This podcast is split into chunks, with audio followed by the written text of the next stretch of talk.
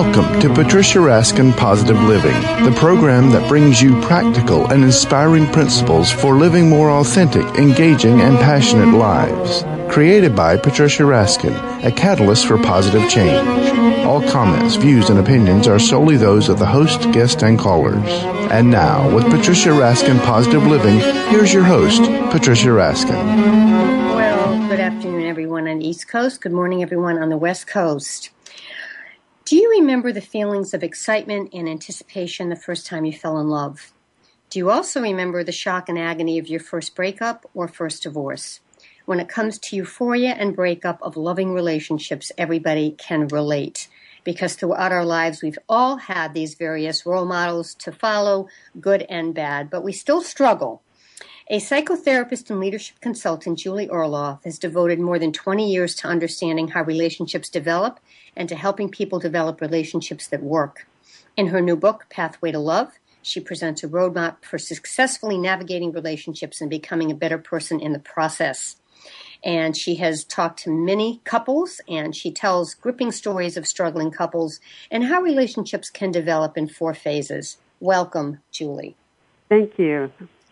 All right. So let's look first at, you know, romance. We romance seems to be touted. It's touted in the media, it's touted in movies, it sounds wonderful, but it can be emotionally risky. Why?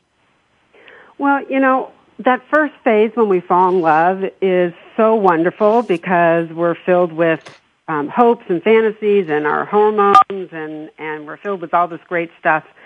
But we have to be careful during this phase because this is the time that we actually can miss things that we need to see or we can make up things that really aren't there and don't exist. And it's a, a very tumultuous time because while our head is uh, in the clouds, our feet may not necessarily be grounded. So um, it's a great time and it's a cautious time. Yeah, however, though, you wouldn't suggest that people don't have those feelings, right? That they go to the other extreme and that they're so grounded that they don't feel that emotion and that rush. No, I, you know, it, it's a it's a necessary phase. I mean, if you know that great feeling is what is what gets us together in the first place. It was it's what makes us feel like love is is just the best thing since you know chocolate cake. Mm-hmm. Um, so yeah, we definitely need to be there. Um, I think where we get into trouble is we think that we'll stay there. We think, you know, we hope that we don't want to let go of those feelings. And so when things come up in the relationship where um, the person isn't as perfect as we thought, or we're not feeling as great as we used to. Um, that's where we get into trouble because our expectations sometimes are really out of whack. Mm. Well, then let's talk about why so many people feel like relationships fail or are very hard work. You know, I think people uh, feel like they're hard work because, again, they don't really understand that they're supposed to challenge you. Like relationships are designed to challenge us. And it's our, it's these expectations that somehow it's supposed to be lovely all the way through that gets us into trouble. You know, so if you, um, if you've fallen in love with someone and you love the way this, this person or let's say this man makes you feel and, and then all of a sudden he isn't as sensitive or you live you're now living together or you're married and he gets home and he really just wants to go and be left alone for a while. Mm. you know what i mean? And that that's when you have to start dealing with real life. And i think when people have trouble getting through those disappointments and really understanding what it means. Mm. what can a relationship and the person we're with tell us about ourselves well, uh, you know, let's go back to that example. So, you know, let's say you're you're married to to Joe, and Joe and you, it's, things have been great. And then you um, you get married, and life starts to settle in, and you're living together. And now, when Joe comes home, um, he heads off to the back room and shuts the door, and and you feel, let's just say, you feel rejected, and you feel hurt, and you don't you don't feel like he loves you or he's he's excited about you anymore. So now this is where the opportunity comes in. The challenge is now you have to deal with that disappointment and what does this mean about Joe and what does it mean about you. But the opportunity that exists is for you to understand what it is in you that's getting triggered and what it is in you that you can start to understand and um, heal and and so that so let's say what's inside of you is feeling like you know what when someone doesn't greet me the way I want to be greeted, I'm going to all of a sudden make it feel like oh they don't love me anymore. When honestly, it just may mean that Joe has had a really stressful yes, day exactly. and how you know and how he decompresses is to get some time alone and just to so that he can make the transition. Um, or you know, if you've had aban- yeah, or if you've had abandonment issues as a child, and you felt not understood, or you felt that people left you, and you had a lot of loss, and now all of a sudden your spouse or partner is not talking to you, and you seem isolated, it brings you back to that primal feeling. Yeah, absolutely. And the pro- you know that's normal and that's what relationships do. They bring all that stuff up. I, I think what gets us into trouble then is how we respond to it. Because, uh, in this case, let's say the, the wife goes to Joe and says, you know, you don't love me, you're a terrible husband, I don't understand why I married you, and they're often running and you know which direction they're running to. It isn't up. You know what I mean? Um, but if, if she can, uh, take the time to self-reflect and understand that really it is all those issues of abandonment that are getting triggered, she can then go to her husband and she can say, Joe, I just want you to know when you come home and you go directly into another room and, and I feel alone and isolated, this is what it brings up for me. And it makes me feel very disconnected. And that gives Joe the space to understand uh, his wife and then they then there's an opening for some healing to occur. However, though, the other partner has to be willing to talk about it at some point, correct? Yeah, I mean, you're going to get into trouble if uh, Joe gets defensive and says, "What do you mean? What's wrong? I'm a great husband," you know, or "What's your problem? All I want to do is go sit and relax for 20 minutes." You know what I mean? Mm-hmm. I, mm-hmm. I think one of the most important things in a relationship really is that listening, that you can listen without making it about you. You know, and isn't it amazing, Julie, that that takes maybe five or ten minutes to just look at the person and say, "I understand." I'll be back in 20 minutes, or I've just had a bad day, but I'll come back and talk to you. It's amazing what that does, as opposed to something else that can that can ruin your whole night. Yeah, I, yeah, I, you know, and women in particular. I mean, this is the the trick that men need to get. Women in particular just need really to be heard. I mean, uh, more than anything. That's that's and men because they're natural problem solvers, you know, they tend to want to jump in and either one try and fix it too quickly or two they get defensive, meaning that it's saying there's something wrong about them, and then in their defensiveness will probably attack or criticize uh, his partner, which you know then creates a whole other mess. Now there's injury on top of injury. So it's very important for people to learn how to uh, take a deep breath and really just listen.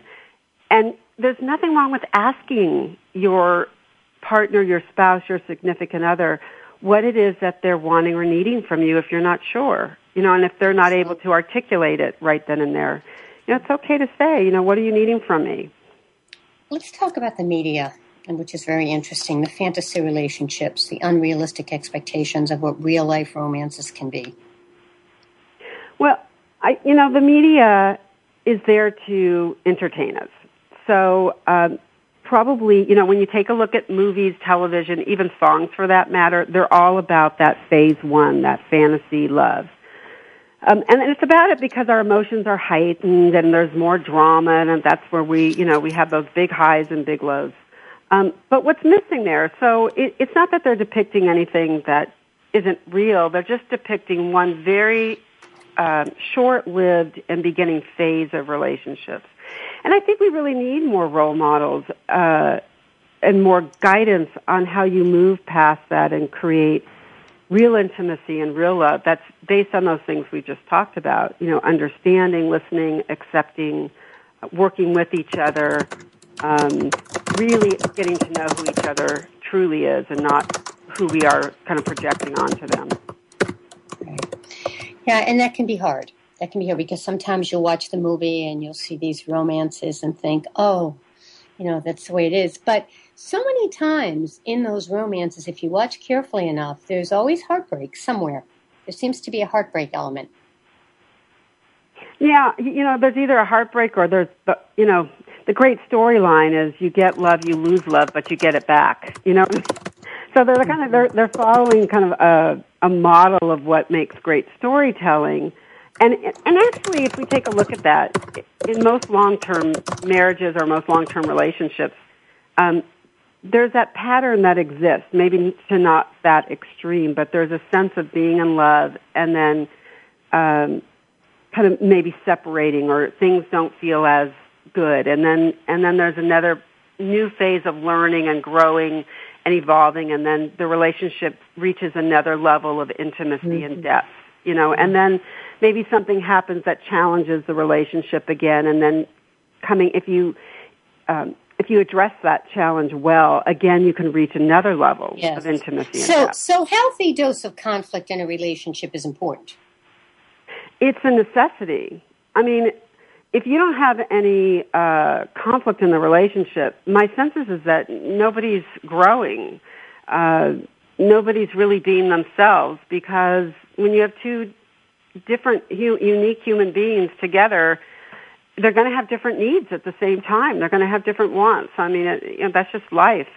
Um, so that the healthy part of the conflict comes in and is really learning how to uh, take that conflict and use it again as an opportunity to learn and grow, not an opportunity to win and make the other person wrong, because that's when it becomes disastrous. Mm-hmm. Yeah, the one-upsmanship. Yeah, and you know, couples get uh, sucked into that all the time. I mean, you know, how many power. times? Yeah. It's like the power, the power issue with the power. Yeah, the power struggle. I want to win. I want it my way. I don't want you to think that you know somehow you have control over me and my life, or mm.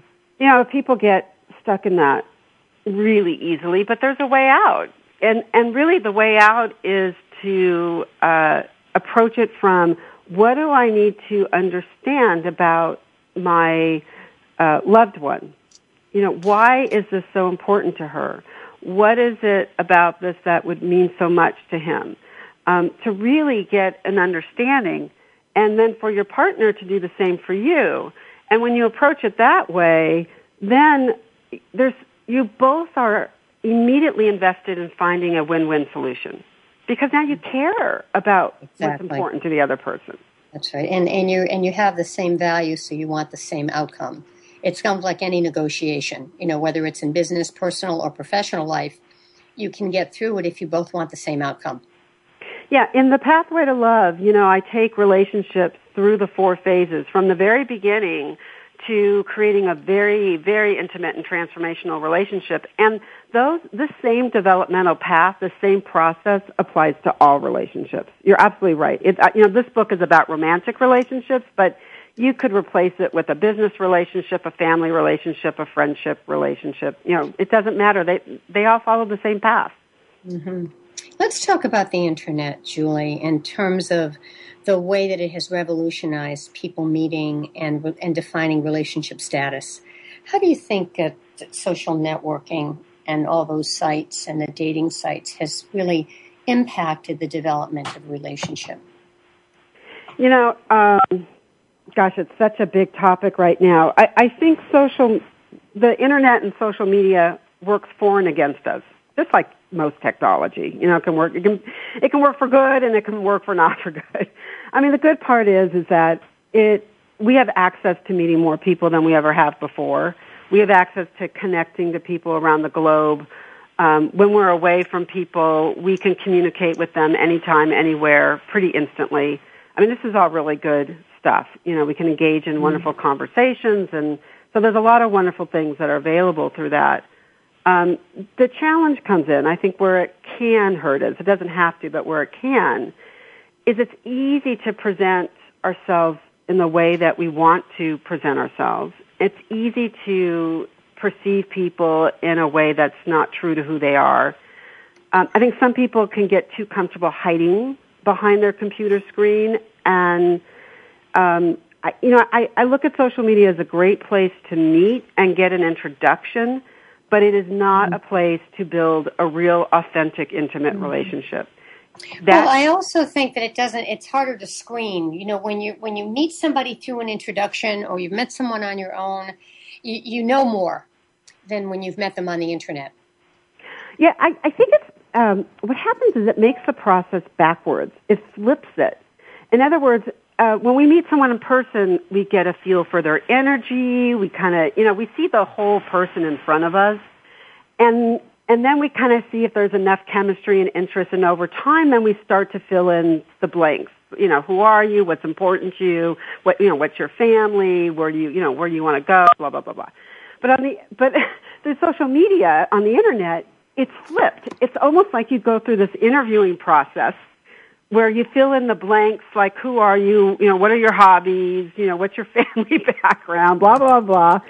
And then you have to meet them and then see, oh, does this essence match the paperwork, so to speak, you know? So it's, it's kind of interesting. It, it's a little backwards. Um, mm-hmm. uh, but, you know, I think it's here to stay. I don't think it's going anywhere. Um, I just think people need to be uh, really clear about what you can know about someone and what you can't, and vice versa. Um, nothing replaces face-to-face contact.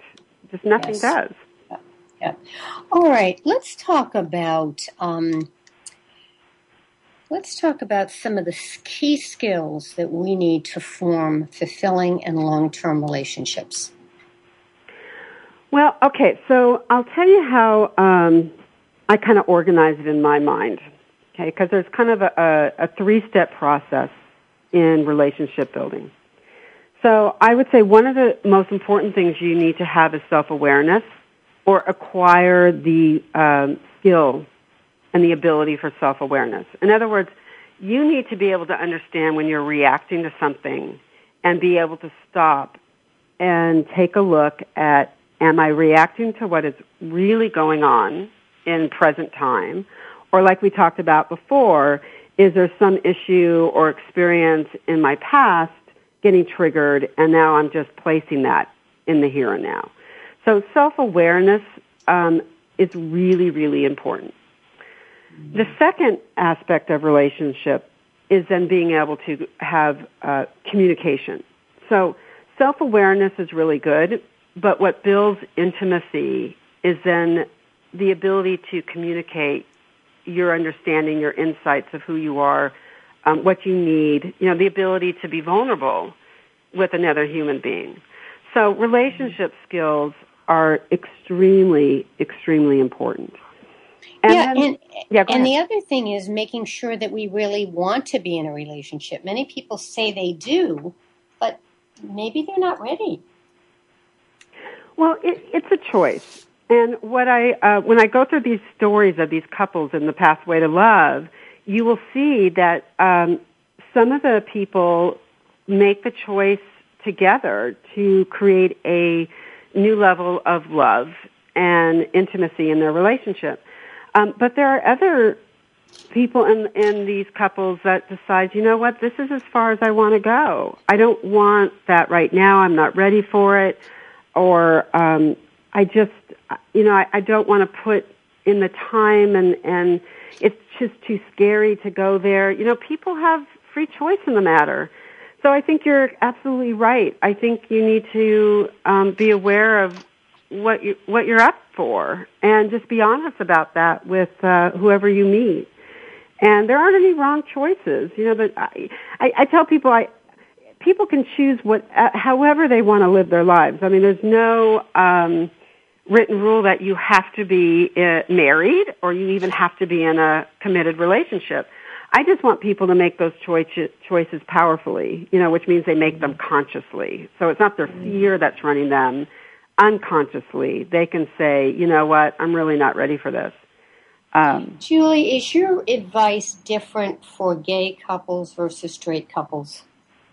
No, there's really no difference a relationship is a relationship. And like I said before, all relationships go through these same four phases, or they have the potential to move through all these four phases. And um, it really doesn't matter. You know, love is love. Human being and human inter- interaction is human interaction. Can you share one of the stories in your book about one of the couples? You know, I was uh, the, the story I was t- was referring to. I actually think is a really interesting story, and it talks about Angela and John, and these are two uh, divorced people They both have children and they meet and they've been dating for a while and they really enjoy each other's company and they've made a decision to keep the kids out of it. But the holidays are approaching and John at some point just feels like he wants more. He wants to take the relationship to the next level. He wants to be able to bring kids into the picture and, and create a, a sense of family and a um, and a, a more intimate, authentic, real relationship. Um, but when he approaches Angela with this, you know, she's really resistant. She really, really doesn't want to get the kids involved. She doesn't want to go there. She actually likes it being um, a more casual, let's just have fun, let's just, you know, she doesn't want all the responsibility that goes into that um, went through a rough divorce and just isn't there yet. So it's an interesting story. You, you have to see how they they work it out, but they have uh, some major conflict that occurs, and John has to take a look at what what issues are getting triggered for him, and why does Angela see him the way she does, and Angela has to take a look at her reaction, and why is she making John out to be a bad guy, and and then you see what each of them decides to do at the end of the day. It's a very interesting process to watch, and it's very common. I mean, we, you know, people do this all the time. It's a very natural uh, dynamic that takes place. One person wants more than the other, and how do they sort through that, and how do they then how do they decide what to do, either individually yeah. or the couple? How do you help couples work through uh, disparity in sexual needs and libido?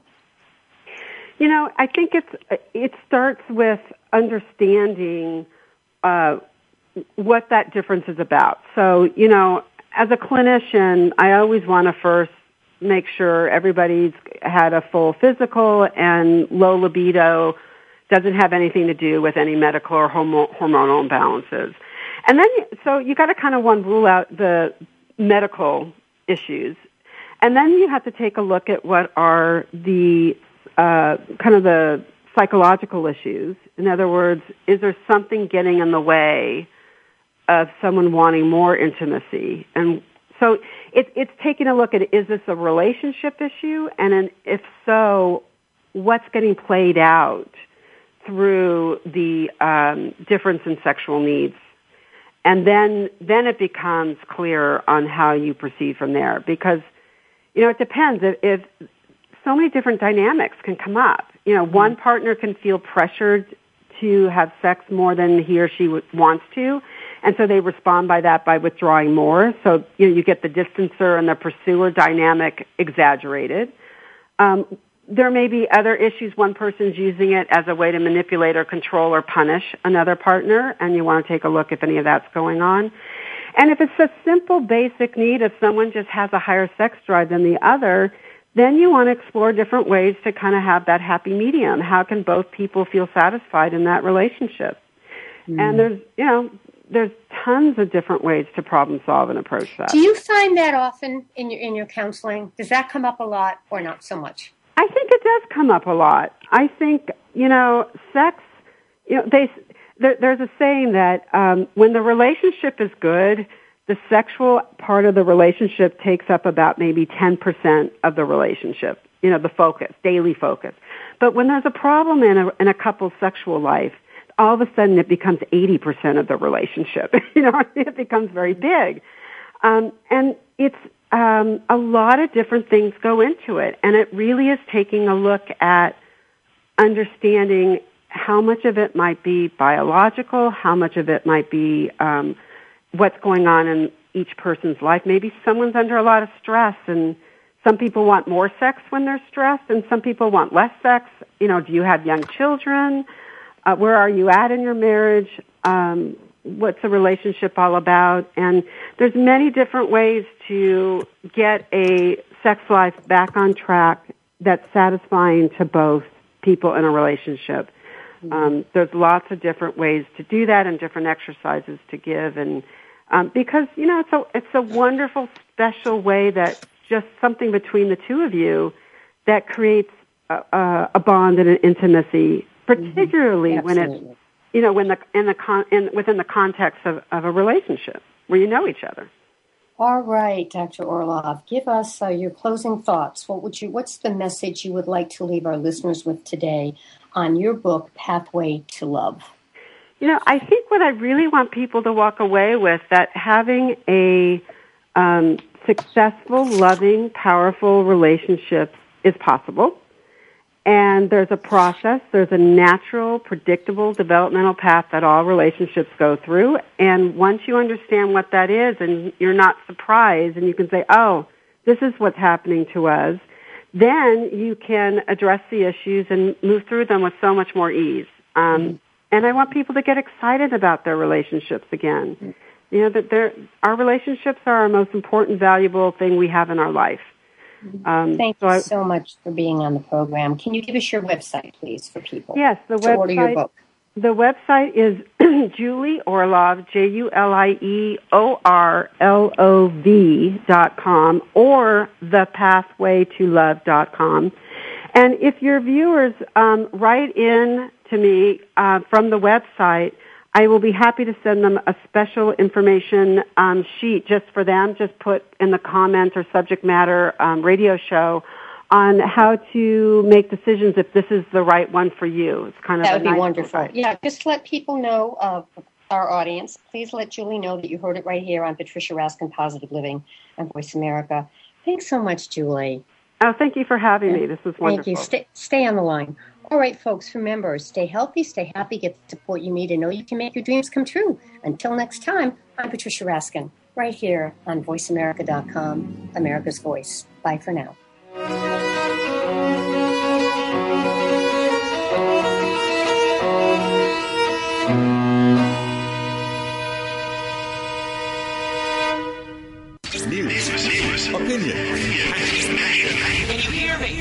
Voice counts. Call toll free 1 866 472 5787. 1 866 472 5787. VoiceAmerica.com. Healing occurs from the inside out.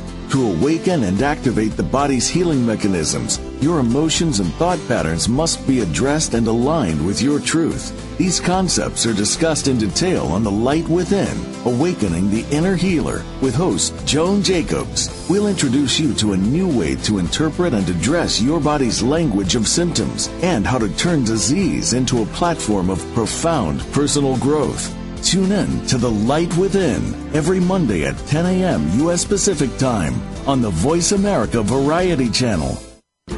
Go inside the world of PR with PR Insider, hosted by public relations expert Maureen Kettis. Maureen will speak to the world's highest profile PR pros from the fields of marketing, advertising, and sales. And PR Insider will feature renowned members of the media as special guests. Maureen will give you a VIP access. Thanks again for listening to the preceding program brought to you on the Voice America Variety Channel. For more information about our network and to check out additional show hosts and topics of interest, please visit VoiceAmericaVariety.com. The Voice America Talk Radio Network is the worldwide leader in live Internet talk radio. Visit VoiceAmerica.com. The views and ideas expressed on the preceding program are strictly those of the host or guests and do not necessarily reflect the views and ideas held by the Voice America Talk Radio Network, its staff, and management.